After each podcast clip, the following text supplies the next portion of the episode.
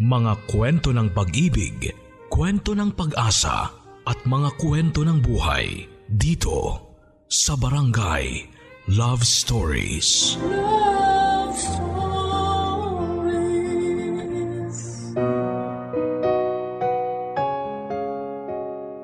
Ang sabi ng mga matatanda, huwag tayo kaagad magtiwala sa mga tao na ngayon lang natin nakita.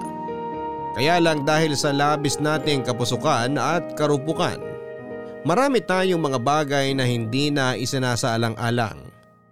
Ikaw kapuso, naranasan mo na bang mabiktima ng mga maling tao? Lahat tayo ay naghahangad na makatagpo ng isang tao na mamahalin at makakasama natin habang buhay. Kaya nga merong iba sa atin na handang sumugal para lamang makamit ang kagustuhan nilang ito. At hindi rin naman yon masama. Ganyan ang karanasan na nais ibahagi sa atin ng ating letter sender na si Vina. Simple lang naman ang pangarap niya. Yon ay ang mahalin ng lalaking gusto niya at bumuo ng masayang pamilya kasama ito. Kaya lang ay sinong mag-aakala na ang lahat ay mauuwi pala sa isang bangungot at malungkot na pagtatapos. Handa ka na bang makarelate sa kanya? Alamin natin yan sa mga kwento ng pag-ibig, buhay at pag-asa sa nangungunang Barangay Love Stories. Dear Papa Dudut, Bago ko po simulan ang aking kwento ay gusto ko po munang bumati ng isang mapagpalang araw sa iyo at sa ating mga kabarangay. Ako po si Vina, 35 years old at nagtatrabaho bilang isang parlulista noon. Kaya lang dahil sa pandemic ay nagtitinda na lamang po ako ng pagkain online. Mabuti na lang dahil kahit papaano ay nakakaraos naman po kami ng aming pamilya sa tulong na rin ng aming mga kamag-anak. Tubong Quezon Province po talaga kami ng pamilya ko pero 7 years ago nang lumipat kami dito sa Maynila. Papadudot ang storyang nais ko pong ibahagi sa inyo ay nangyari sampung taon nang nakakalipas.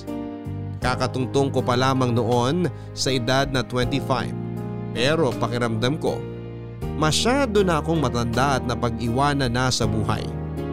Nang mga panahon na yon, wala po akong boyfriend at hindi ko pa talaga nararanasang makipagrelasyon. Hindi naman po dahil sa mahigpit si nanay at tatay, hindi lang po talaga ako ligawin noong kabataan ko dahil average girl lamang po ako. Sakto lang ang ganda, medyo patpate ng pangangatawan at may kaliitan din ang dibdib. Hindi rin ako pinakamatalino sa aming klase noong high school at college undergraduate lang ako dahilan para mas lalong bumaba ang self-esteem ko. Kaya nga aaminin ko na noong nag-birthday ako ay humiling ako sa Diyos na magka-jowa na. Desperada na nga siguro ako pero nakaka-frustrate na po kasi papadudot. At alam na alam nga ng pinsan at best friend kong si Althea ang nararamdaman ko ng mga panahong yon.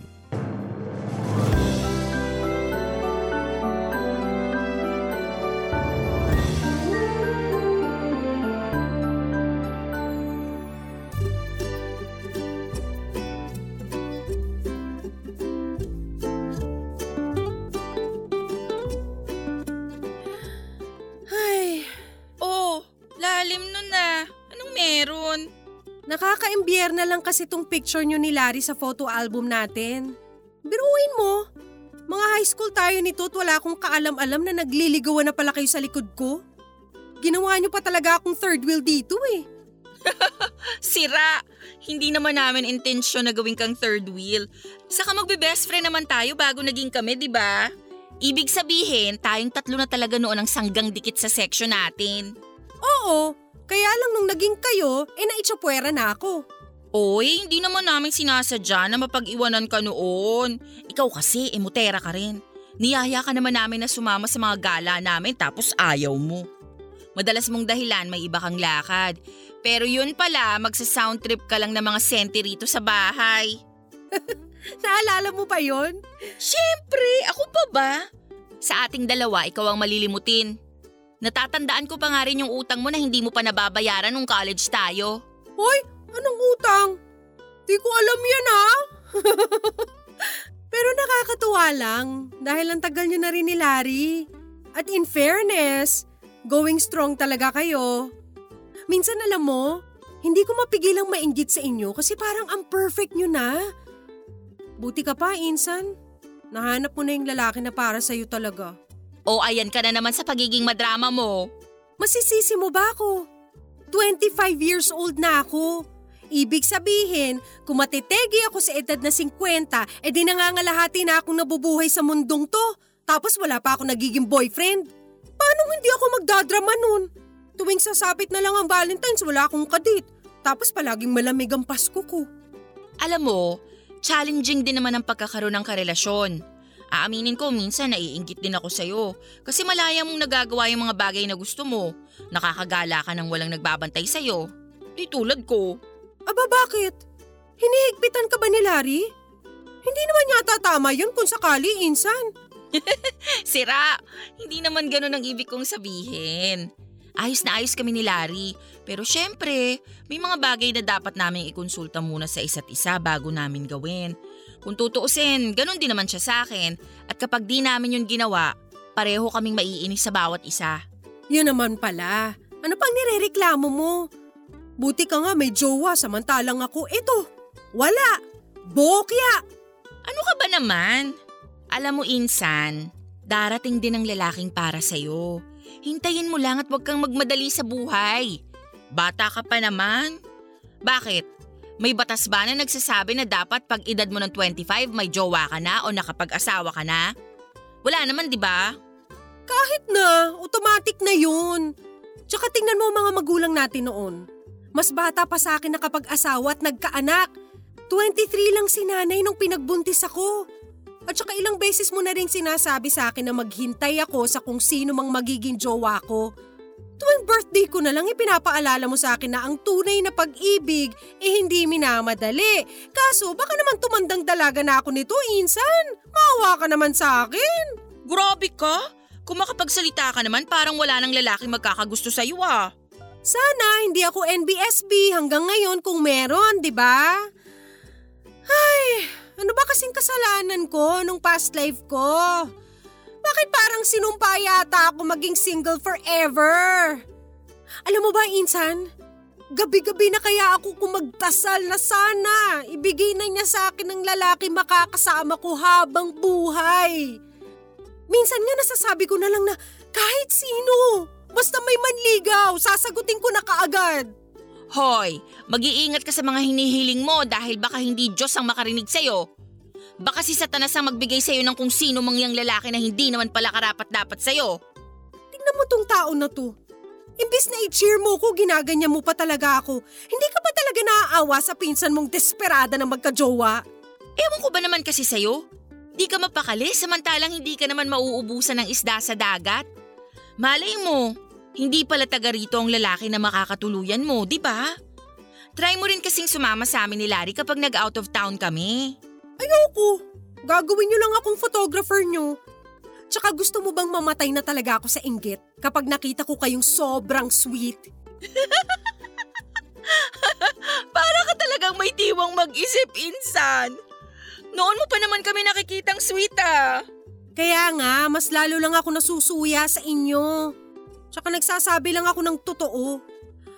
Ang gusto ko lang talaga na mangyari ngayong birthday ko, eh magkaroon na ako ng jowa.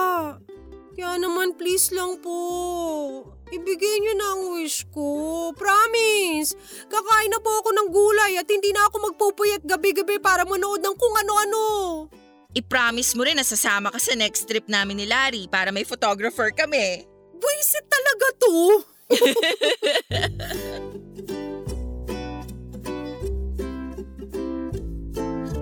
Papadudot maraming beses ko nang narinig ang tungkol sa konsepto ng paghihintay.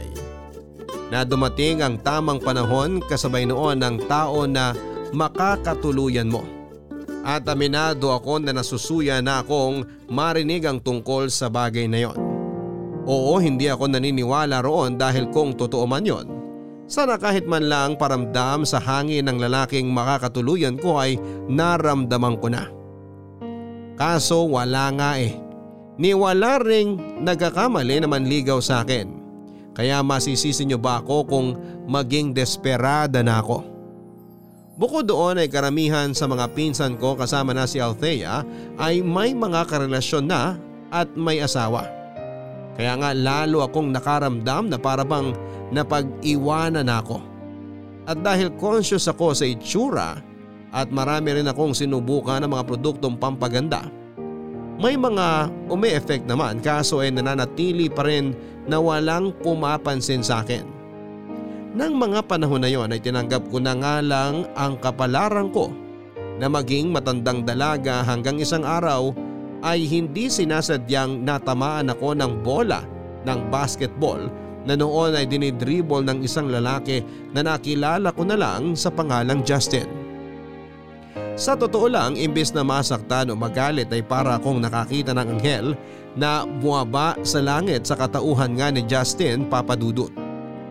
Hindi niyo ako masisisi kung malove at first sight ako sa kanya. Dahil talaga namang napakagwapo niya. Matapos nga niya ako na tulungang makatayo sa bangketa kung saan ako nakasubsob nang matamaan ng bola ng basketball ay humingi rin kaagad siya ng paumanhin dahil sa mga nangyari. At kahit na papasok pa lang ako noon sa trabaho at napakalaking abala ng nangyari ay walang pagdadalawang isip ko pa rin siyang pinatawad. Marupok na kung marupok. Insan, nakikita mo ba yung gwapong lalaki na yun? Ha? Saan? Ayun, bulag. Yung naka-blue na jersey. Oh, anong meron sa kanya?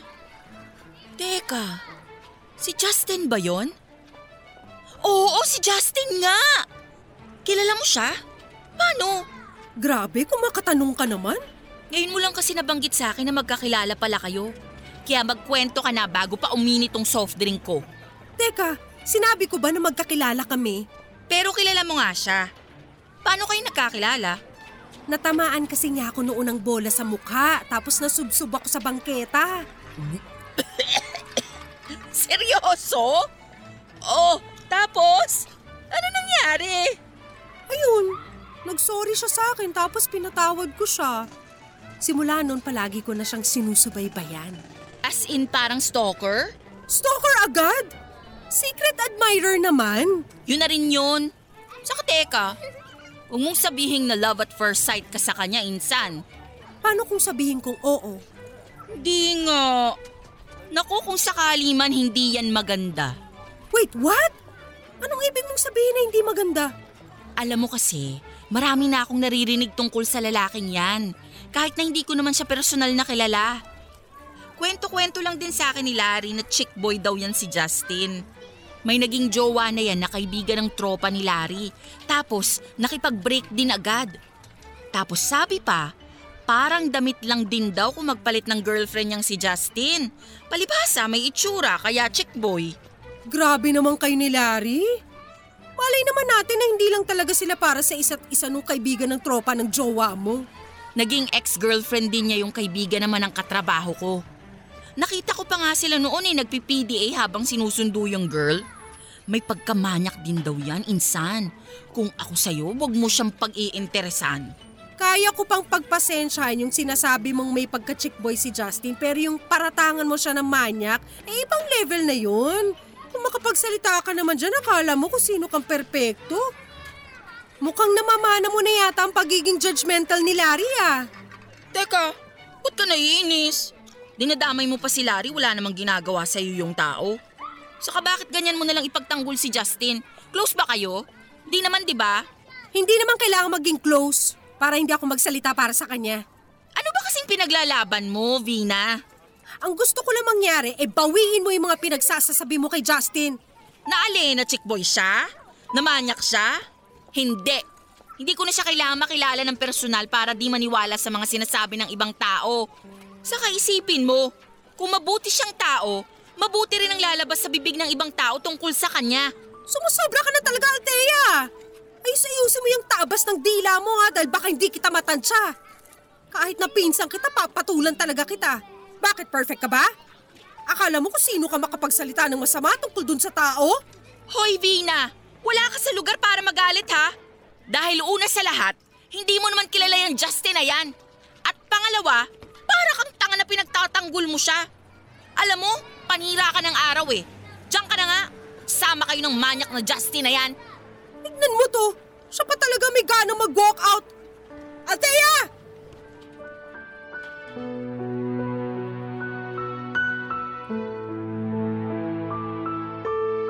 At hindi ko na nga napigilan ang sarili ko noong mairita sa pinsang kong si Althea matapos niyang paratangan ng kung ano-ano si Justin. Samantalang hindi rin naman niya ito masyadong nakilala. At siya pa talaga ang may ganang mag-walk out sa pag-uusap namin at palabasing ako ang may diferensya. Kahit na magpinsang kami at mag-best friend ay hindi ko kayang palampasin ang pag-attitude niya sa akin papadudot. Kaya nga ng mga sumunod na araw ay hindi na kami nagpansinan pa ni Althea. Mas inabala ko na lang noon ang sarili ko sa pagsilay at pagpapapansin kay Justin. Lalo na kapag nakikita ko siyang naglalaro ng basketball sa basketball court ng barangay namin. Kinakawayan at iningitian naman niya ako lalo kapag nakikita niya ako roon. Pero hindi pa rin ako kontento na hindi kami magkaroon ng malalim na ugnayan kaya nga nangako ako sa sarili ko noon. Nagagawin ko talaga ang lahat para maging kami ni Justin. Nang mga panahon na yon ay naniniwala ako na si Justin ang the one para sa akin. At hindi rin naman lingid sa kalaman ng mga kamag-anak ko na gustong gusto ko yung tao dahil hindi ako magaling magtago ng feelings lalo na kapag in love ako. Kaya nga kahit magtaasan pa ang mga kilay nila sa pagiging patay na patay ko kay Justin ay wala akong pakialam sa mga sasabihin nila. Papadudot lumalabas na ako na nga nanligaw kay Justin. Nandyan yung pinagdadalhan ko siya ng pagkain at inumin kapag break time niya sa pinagtatrabahuhan niyang remittance center. Nung una ay tinatanggihan pa niya pero dahil mag-isa lamang siya noon sa inuupahang apartment at kadalasan ay wala siyang oras na magluto ng pananghalian ay unti-unti na rin niyang tinanggap ang mga pinapadeliver ko. Hindi naman kalakihan ang sweldo ko noon bilang pardolista pero naglaan talaga ako ng pera para kay Justin. Kahit na ibig sabihin noon ay kailangan kong bawasan ang iniaabot ko kina nanay at kay tatay. At dahil nga sa walang mintis kong pagpapadala ng merienda at pananghalian sa kanya kasabay ng gabi-gabing panalangin na sana'y pansinin ako ni Justin ay biglang gano'n na lamang ang saya ng puso ko. Nang isang araw ay yayain niya akong lumabas.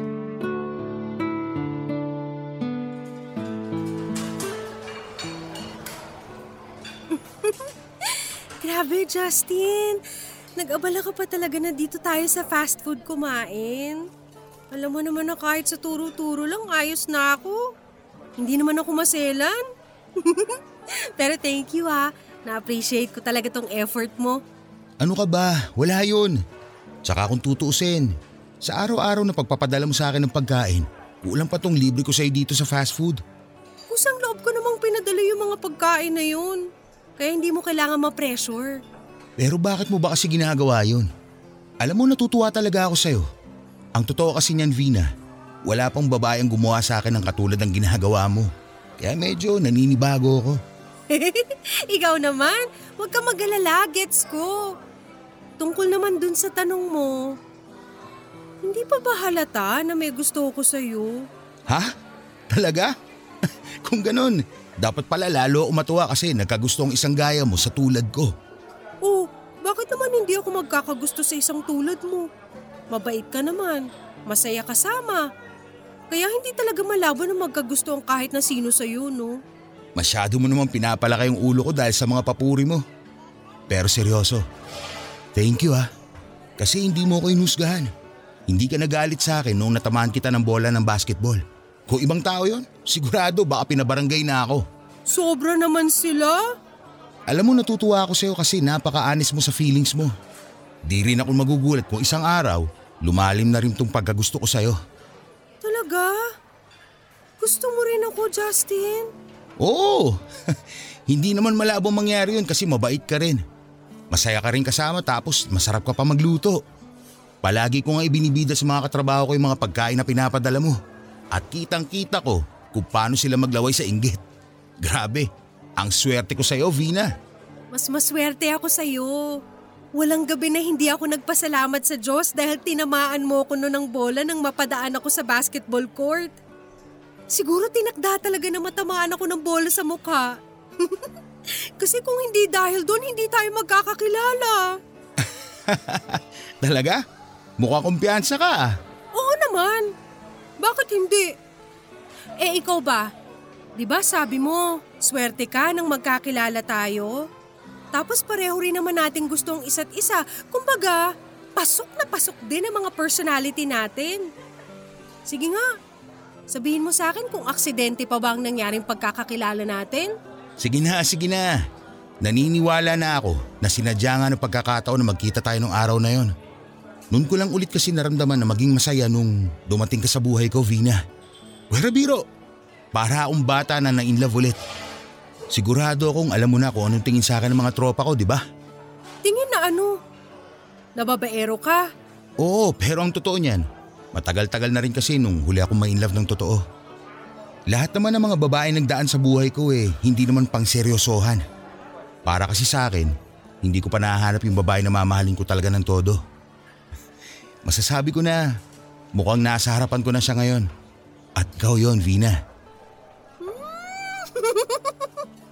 Ewan ko sa'yo. Alam mo ang landi mo ha. Ganyan ka ba sa mga babae mo? Maniwala ka't sa hindi, sa'yo lang ako ganito. Saka wala na ako mga babae. Tumigil na ako sa ganyan. Nakakasawa rin pala. Darating talaga sa punto ng buhay natin na bigla tayo magbabago for the better. Kahit meron tayong di magandang nagawa sa nakaraan natin, basta desidido tayong ayusin ang takbo ng buhay natin, ayos na yun. Yun din naman ang nakikita ko sa'yo, Justin. Kaya nga hindi kita hinusgahan sa kabila ng mga narinig ko sa mga tao tungkol sa pagiging babaero mo eh. Dati, pero hindi na ngayon. Hindi ko na rin siguro mabubura ang tingin nila na yun kasi tingnan mo naman ang mukhang to. Ang gwapo, di ba? Kung sa bagay may punto ka, guwapo nga.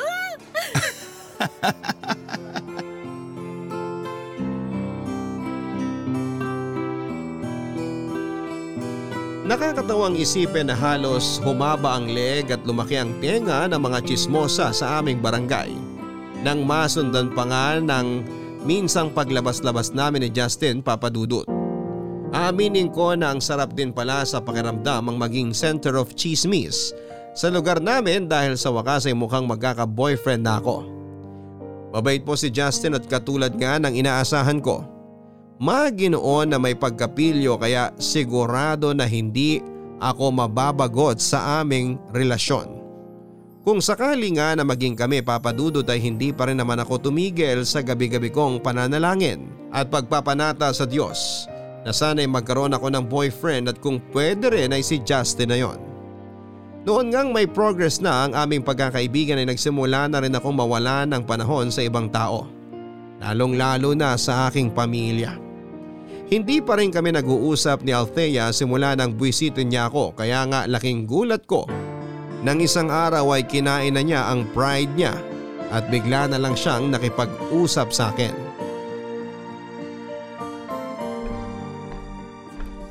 Oh, anong ginagawa mo rito? Pumunta ka ba rito para mag-sorry sa mga masasamang sinabi mo tungkol kay Justin? Nagpunta ako rito para ihatid tong adobo na pinabibigay ni nanay sa inyo. At hinding hindi ako magsusorry sa mga sinabi ko tungkol sa lalaking yon. Aba hanggang ngayon ba naman? Pinangangatawanan mo pa rin ang mga bintang mo dun sa tao? Wala ka ba talagang hiya? Masyado ko ng judgmental. Eh ikaw, hindi ka na rin ba nahihiya sa sarili mo? Balita ko, todo effort ka pa raw sa panliligaw mo dun sa babaerong yon. Bumaliktad na talaga ang mundo. Lina, ganyan ka ba kadesperada? Desperada na kung desperada, wala akong pake. Tsaka hindi ko gets kung bakit ang init-init ng dugo mo kay Justin samantalang wala naman siyang atraso sa'yo. Sabihin mo nga sa akin, ano ba talagang pinuputok ng butsi mo?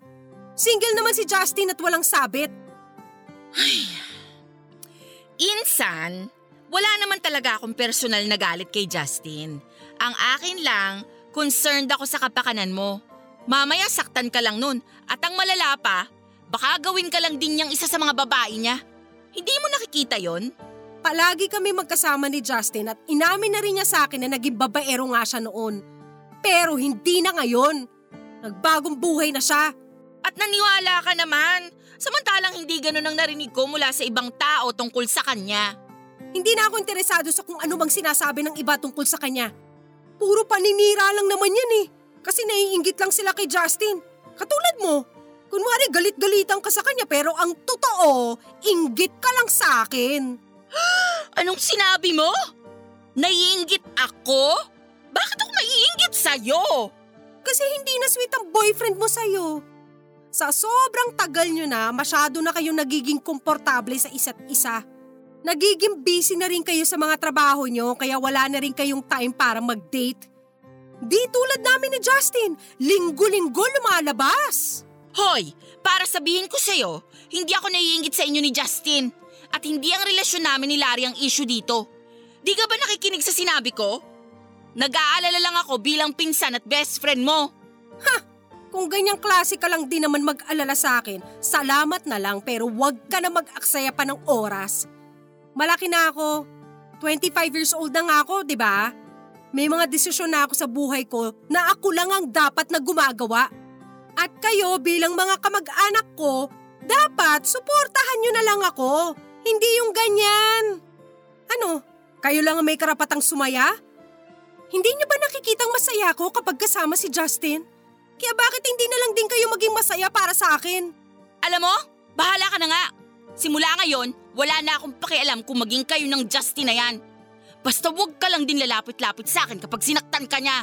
Hindi talaga ako lalapit sa'yo dahil judgmental ka. At para sabihin ko sa'yo, kung magiging kami nga ni Justin, hinding hindi mangyayari yung sasaktan niya ako dahil sisiguruhin ko na sa akin pa lang e makukontento na siya. Bahala ka! Tigas ng ulo mo!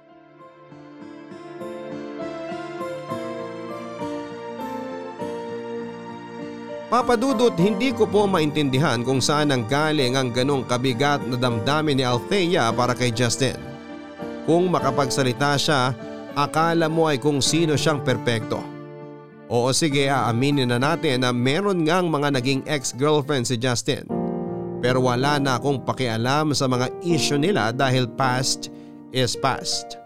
At kung magiging kami nga ni Justin, sisiguraduhin ko na hindi matutulad sa mga babaeng nakarelasyon niya ang magiging pagsasama namin. Sabihin na natin na mas naging matigas nga ang puso ko noon para kay Althea at sa iba pa naming kamag-anak na panay ang pakikialam sa buhay ko at sa pagkakagusto ko kay Justin papadudot.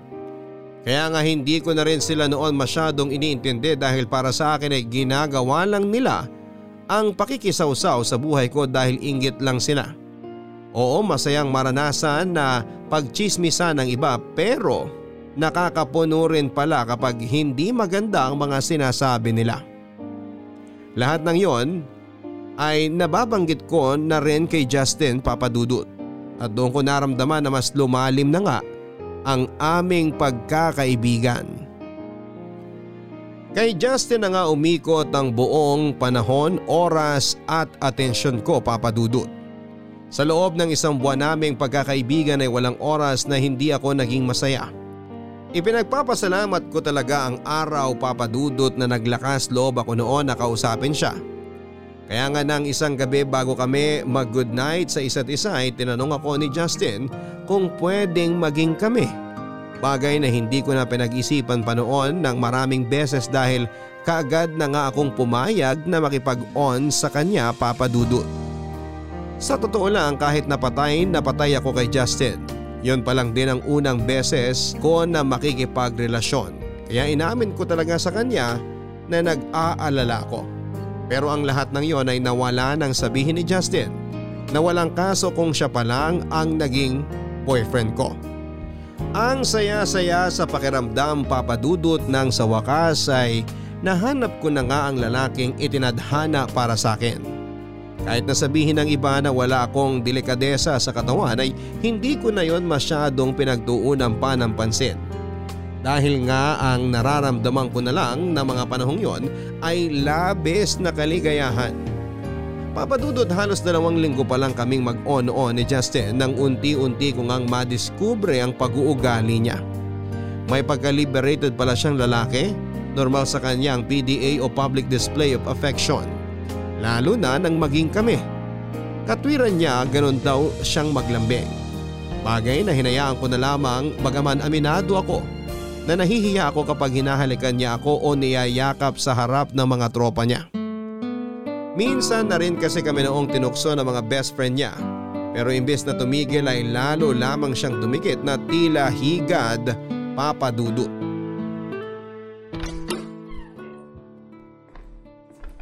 Upo ka muna mahal. Ah, sige. Ayos lang ako. Bakit parang kabado ka naman dyan? Relax. Ako lang tao rito. Wala ako ibang kasama. Wala namang kaso yun. Pero, seryoso ka ba talaga sa sinabi mo kanina? Na alin?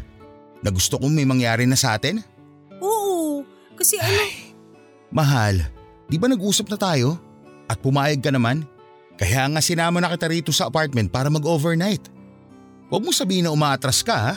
hindi, hindi naman ako maatras. Kung ganun, anong problema mo? Bakit parang alangan ka pa rin? Ano kasi, wag ka sanang madidisappoint pero first time ko kasi. Kaya wala pa talaga akong idea sa gagawin natin. Kaya hindi ko mapigilang mag-alala. Sus, ikaw talaga. Huminahon ka lang kasi. Saka hindi naman kita pababayaan along the way. Kaya nga ako nandito para i-guide ka, di ba? Eh, hindi ba nakakahiya na sa edad kong to wala pa akong experience sa sex? Para sa akin, hindi naman. Saka natutuwa nga ako dahil ako magiging una mo. Basta, promise mo sa akin na hindi mo ako papabayaan pagkatapos ha. Isa pa kasi sa kinatatakot ko baka, baka iwanan mo ako kapag may nangyari na sa atin, Justin. Ano? Saan naman ang galing yan? At saan naman ako pupunta ko sakali? Aba malay ko. Basta, masisisi mo ba ako kung mapraning ako ng ganito? Masyadong mabilis ang mga pangyayari eh. Ito nga ang pagpayag ko na makipag-sex sa'yo masyado atang mabilis din eh. Akala ko ba mahal mo ako? Oo, mahal nga kita kaso… Kaso ano? Vina, pinapainit mo naman ang ulo ko eh. Pumapayag ka lang ba kanina para paasahin ako? Eh, hindi naman sa ganun Justin, payag talaga ako. Kung payag ka, wala ka na dapat marami sinasabi dyan. Saka diba, sabi ko naman sa'yo ako na ang bahala. Kaya nga hindi mo na kailangan kabahan pa dyan. Baka nga pagkatapos ng gabing to eh, hanap-hanapin mo yung experience eh. Siguro nga, tama ka. Mahal, magtiwala ka sa akin okay? Hindi kita pababayaan. Sisiguruhin ko na mag enjoy ka ngayong gabi. Ituturing kita na parang Diyosa. Sasambahin pa kita kung gusto mo. Luluhuran kita. Kailangan mo pa ba talagang sabihin yan? Oo, pampakondisyon din yon. So ano, tara. Maligo muna tayo tapos umpisa na rin natin doon sa CR. Hmm? Hmm? Ha? Mahal ano ba? May kiliti ako dyan. Ah, ngayon alam ko na kung nasa ng kiliti mo. Ah. mm.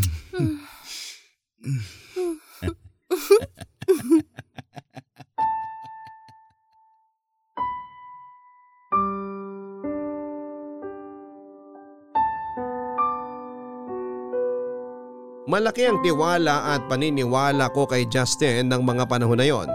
Kaya nga ibinigay ko na rin sa kanya nang walang pasubali ang pagkababae ko. Sinigurado naman niya na hindi niya ako mabubuntis dahil inamin ko rin naman na hindi pa ako handang maging isang ina. Ginabayan at tinuruan nga ako ni Justin ang mga dapat gawin sa unang gabi ng aming pag-iisa.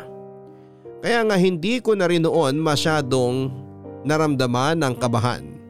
Ipinaramdam din niya sa akin na maganda ako at nararapat na sambahin na para bang Diyosa. Ang isang beses na may nangyari sa amin ni Justin ay nasundan pa ng nasundan ng maraming mainit na gabi papadudot.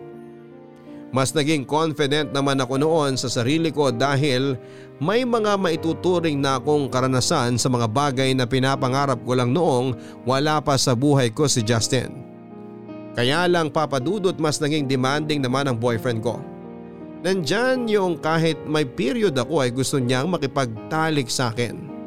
Palagi rin siyang nagagalit o nagtatampo kapag hindi siya pinagbibigyan tuwing pagod ako o nag-overtime sa trabaho. Nang huling beses nga na may mangyari sa amin ay masyado naman siyang magaspang makitungo sa akin kaya nilagnat talaga ako noon. Hindi naman niya ako pinipilit kapag ayaw ko. Pero meron siyang paraan para konsensyahin ako papadudot na pagbigyan ng pagiging hayok niya.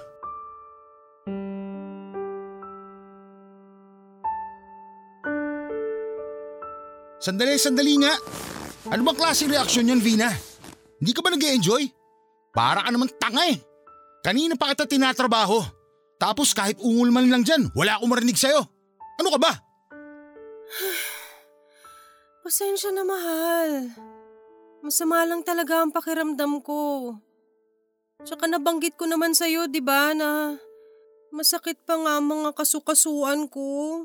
Pero tinanong kita kung ayos lang na may mangyari sa atin at pumayag ka naman. Tapos magre-reklamo ka dyan. O ayan, Nawalan na rin ako ng gana. Buisit ka. Bakit mo naman ako kailangan sigawan? Paano di ako sisigaw eh nakakagalit ka? Sa kailan ka pa natuto mag-inarte ha?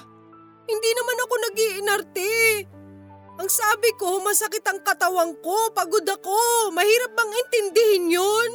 Tignan mo tong babaeng to. Ginawa pa akong bobo. Siyempre, naiintindihan ko yun kaya nga tinanong kita kanina kung ayos lang, di ba? Eh di sana hindi ka pumayag. Bobo ka ba, Vina? Simpleng tanong, simpleng sagot tapos pinapakomplika mo pa. Sa palagay mo, magagawa ko pa bang tumanggi kapag gusto mong may mangyari sa atin? Samantalang kapag ginawa ko yun, nagtatampo ka? O kaya nagagalit ka? Hindi ko na nga alam kung saan ako lulugar sa'yo. Oh, at ako pa talaga sinisisi mo? Ang kapal rin talaga ng mukha mong babae ka. Ang gusto ko lang naman intindihin mo ko. Bakit ba gustong gusto mo na palagi may nangyayari sa atin? Seryoso ka ba talaga sa tanong mo na yan? Ibabalik ko sa iyo ang tanong ha. Bakit ikaw? Ayaw mo na may nangyayari sa atin? Palagi mo nga hinahanap-hanap yung mga ginagawa ko sa sa kama eh. Tapos ngayon mag-iinarte ka? Umayos ka, hindi na ako natutuwa sa'yo. Alam mo, mabuti pa, umalis ka na nga lang sa harapan ko. Bumangon ka na dyan, huwag ka dito. Justin naman! Palilipatin mo talaga ako sa sala? Doon mo ako patutulugin? Anong pinagsasabi mo? Hindi ka matutulog sa kahit saang sulok ng bahay ko dahil pinapalis na kita. Bilis! Kilos na! Seryoso ka ba? Ating gabi na. Wala nang jeep na bumibiyahe pa uwi sa amin. Problema ko pa ba yun? Eh di maglakad ka. Isa na lang talaga, Vina. Tatamaan na sa akin yung pagmumukha mong gaga ka. Ang dami mong tanong. Naaalibadbaran na ako sa'yo. Baka nakakalimutan mo, girlfriend mo ako. Hindi mo ako pwedeng tratuhin na parang kung sino lang. Wala akong pakialam kung ano pa kita. Ang gusto ko ay lumayas ka na sa harapan ko ngayon din. Di ba sabi mo masama ang pakiramdam mo? Eh di umuwi ka sa inyo. Doon ka magpahinga. Huwag dito. Justin naman. Huwag ka naman ganyan. Maawa ka naman sa akin. Ano? Ayaw mo umalis? Sige, lumuhod ka. Lumuhod? Oo, patapusin mo ako. Tapos pwede ka na matulog. Ano, mambili ka. Ito, luluhod na.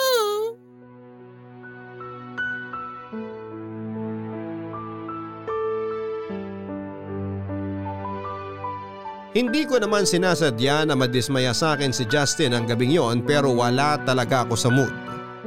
Kaya lang, laking pagsisisi ko nang mas pinagtuunan ko pa ng pansin ng nararamdaman ko noon dahil nang sumunod na araw ay hindi na rin ako kinausap pa ng boyfriend ko. Hindi niya rin sinasagot ang tawag at text ko. Hindi rin niya ako kinakausap kapag nagpupunta ako sa pinagtatrabahuhan niya at hindi rin niya tinatanggap ang dalakong pagkain at merienda. Nang mga panahong yon ay napagod na yata akong suyuin si Justin Kaya naman naisip kong bigyan muna siya ng space. Umasa ako na kahit papaano ay mapag-isip-isip niyang may mali rin naman siya sa mga nangyari. At hindi pwedeng habang buhay na ako na lamang ng ako ang may pagkukulang. Kaya lang nagdaan ang ilang araw at lumipas ang isang linggo. Lalo lamang kaming naging malayo sa isa't isa ni Justin. Doon na nga ako nakaramdam ng matinding takot sa dibdib na baka mauwi sa hiwalayan ng aming tampuhan papadudot. At dahil sa takot ko na baka isang araw ay makipag-break na lang sa akin si Justin ay sinantabi ko na nga lang ang pagtatampo ko sa kanya. At buong pagpapakumbaba na kinausap siya papadudot. Nang araw na saktong pareho naming day off ay nag-text akong papunta sa apartment niya.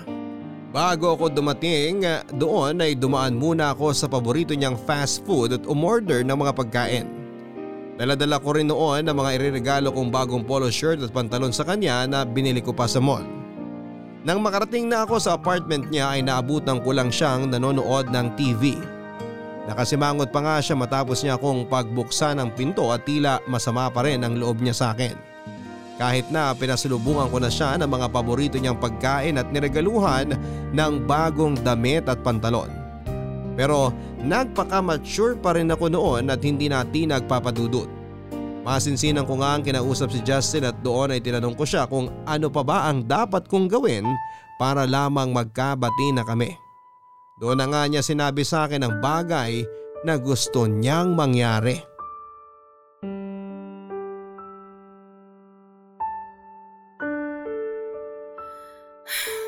Mahal, hindi mo pa rin ba ako kakausapin?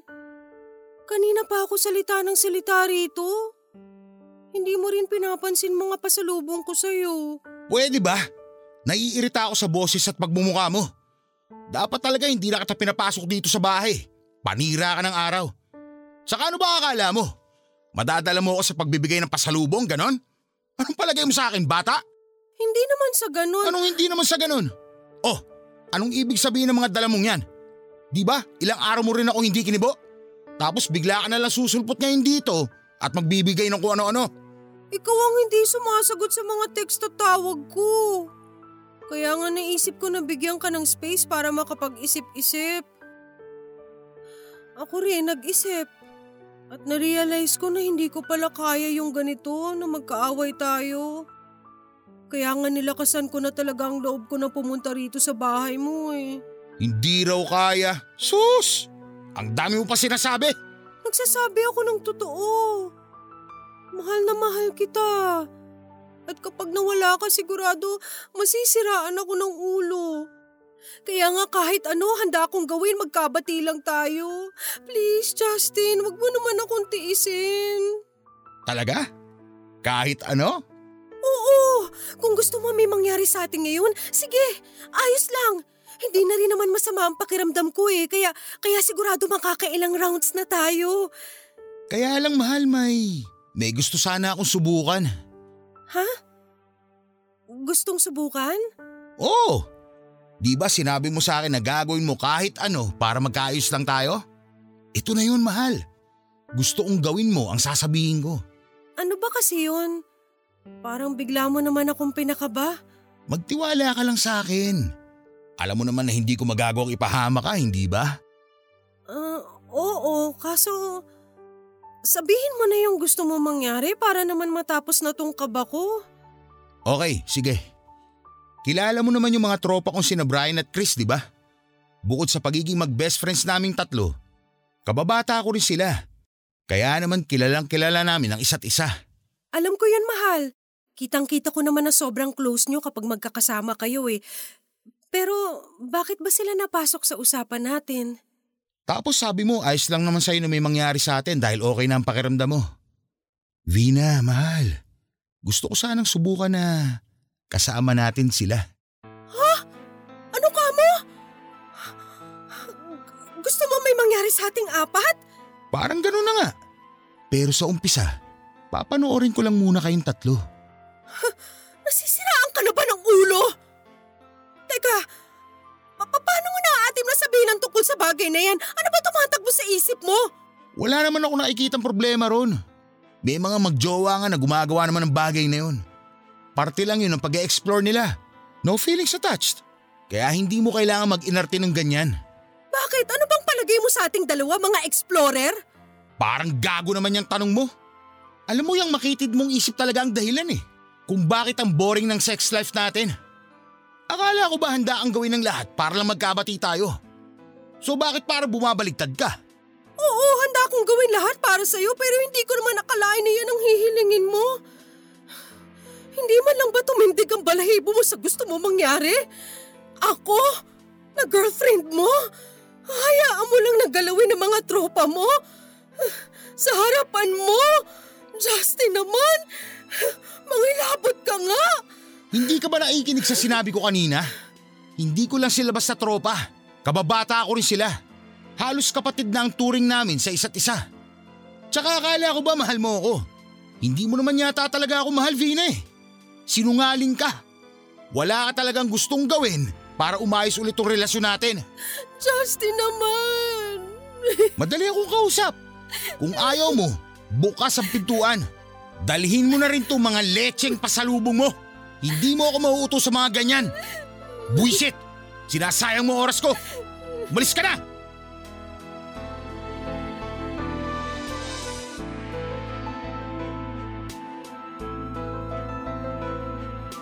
Tawagin niyo na po akong tanga at walang bait sa sarili pero pumayag pa rin po ako noon sa gustong mangyari ni Justin kahit na labag yon sa prinsipyo ko bilang isang babae.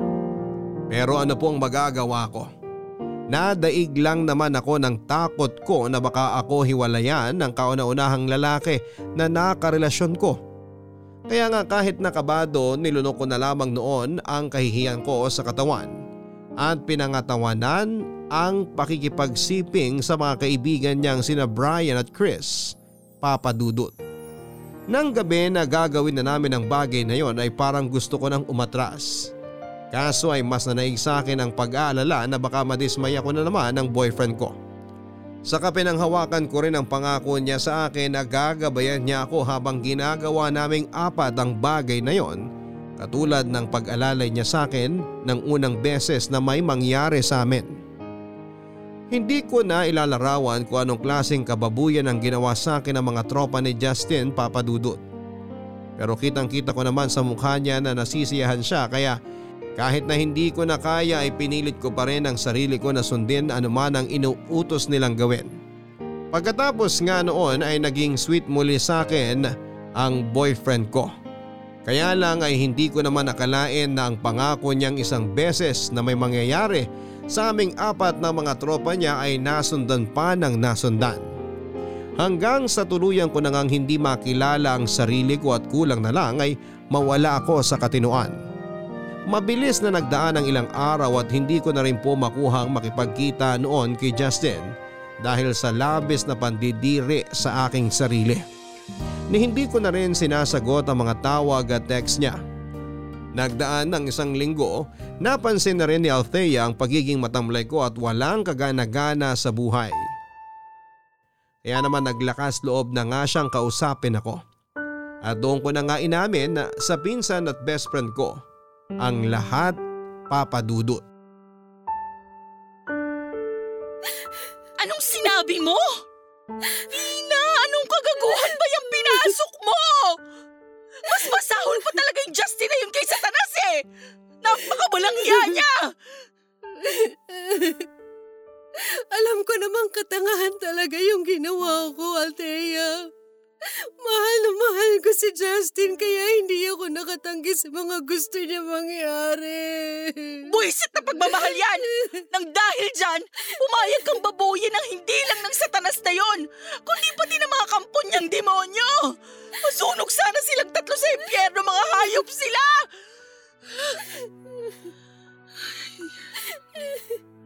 Halika nga rito.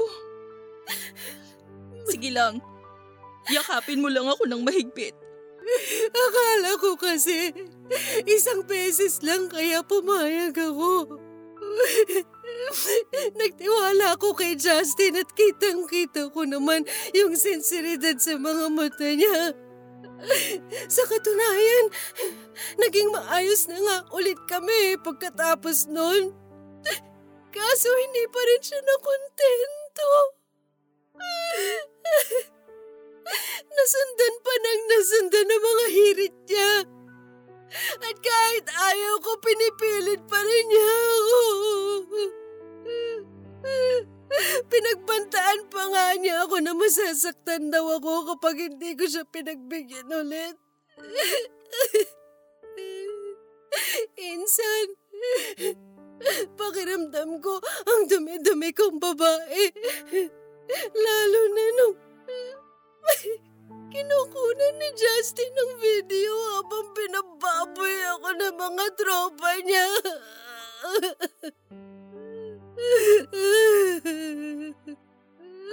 Ginawa rin niyang panakot sa akin yung mga video na ikakalat raw niya pag hindi ako sumunod sa mga gusto nilang kababuyan.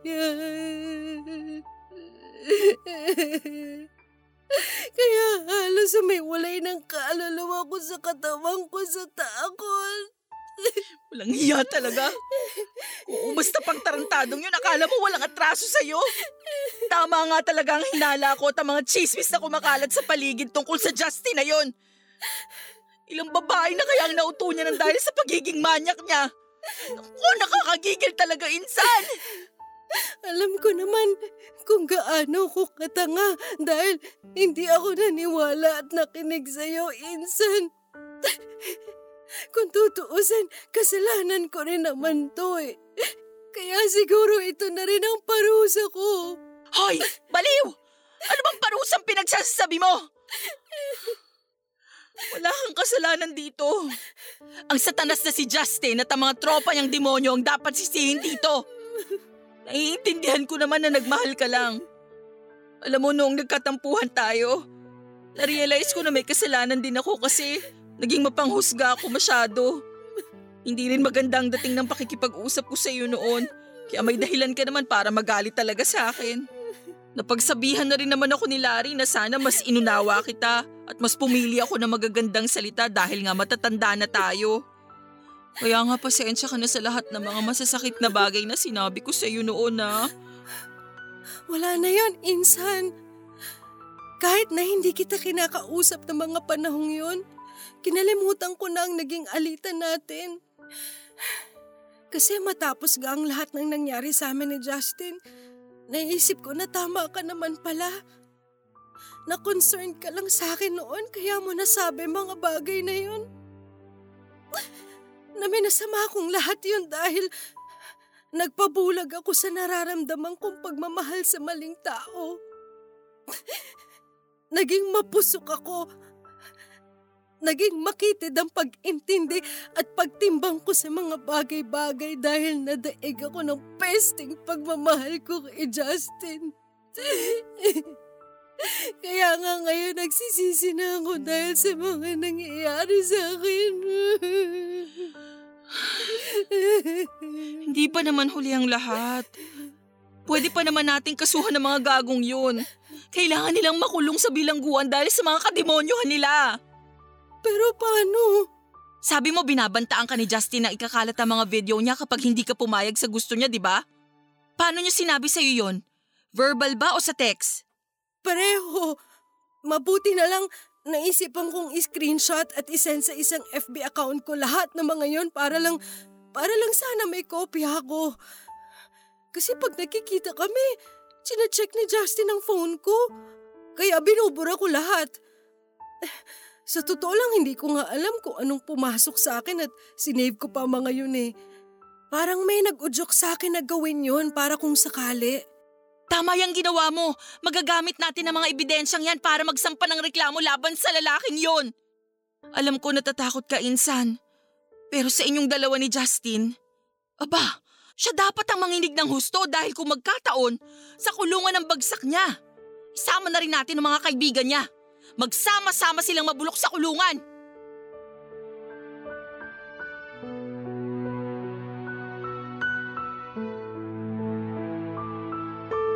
Papadudot masakit sa akin na makita ang galit na galit na expression sa mukha ni Justin matapos nga siya noong arestuhin ng mga pulis nang magsampa kami ng reklamo laban sa kanya at sa mga kaibigan niya. Hindi ko na po edidetalye pa ang mga proseso na pinagdaanan namin pero sa huli ay naipakulong ko din sila at lalo pang ang bumigat ng kasong kinakaharap nila nang isa-isa na rin lumabas ang ibang mga babae na nabiktima nilang tatlo. At dahil nga po sa pangyayaring yon, pinag-usapan sa buong barangay namin ang tungkol sa amin ni Justin. May ilang araw din po akong hindi lumabas sa pamamahay namin dahil sa trauma at labis ng kahihiyan. Mabuti na lang dahil todo suporta at alalay sa akin ang aking mga magulang, pamilya at mga kamag-anak.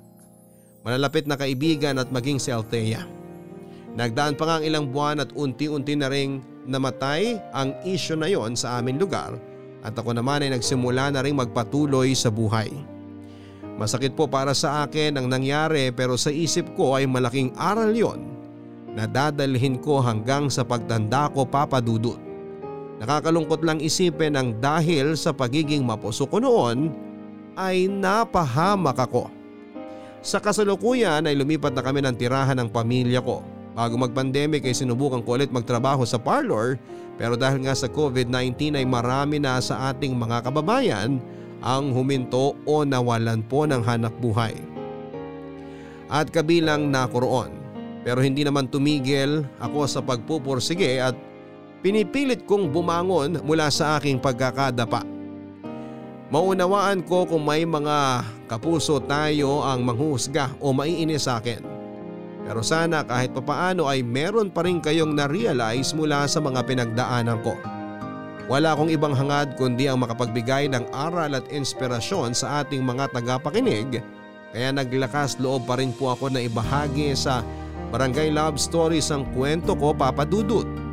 Maraming maraming salamat in advance kung sakali man na panaran akong maitampok ninyo ang aking kwento sa inyong programa. Ang inyong forever kapuso, Vina. Mga kabarangay, lahat tayo ay nagkakamali sa buhay natin dahil wala sa atin ang ipinanganak na perpekto. Lahat po tayo ay dumaan din sa pagiging mapusok o marupok nang minsan tayong umibig. Hindi rin naman tayo exempted na masaktan at magdusa sa kamay ng mga maling tao kahit na sabihin pa natin na mabuti naman tayo. Pero hindi ibig sabihin noon ay magiging miserable na tayo habang buhay dahil kahit kailan ay hinding hindi tayo pwedeng husgahan ng ating mga nakaraan. Gaano man yon kasalimuot at nagdulot sa atin ng labis na kahihiyan. Tularan natin si Vina na bagaman nagkamali sa kanyang nakaraan ay pilit na nagsisikap na bumangon sa kasalukuyan. Hanggang sa muli ako po si Papa Dudut sa mga kwento ng pag-ibig, buhay at pag-asa. Dito sa Barangay Love Stories number 1.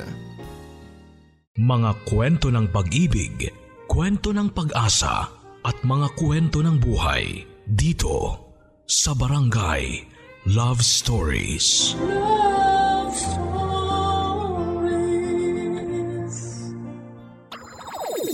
Nagustuhan ng iyong napakinggan? Ituloy yan via live stream sa www.gmanetwork.com/radio.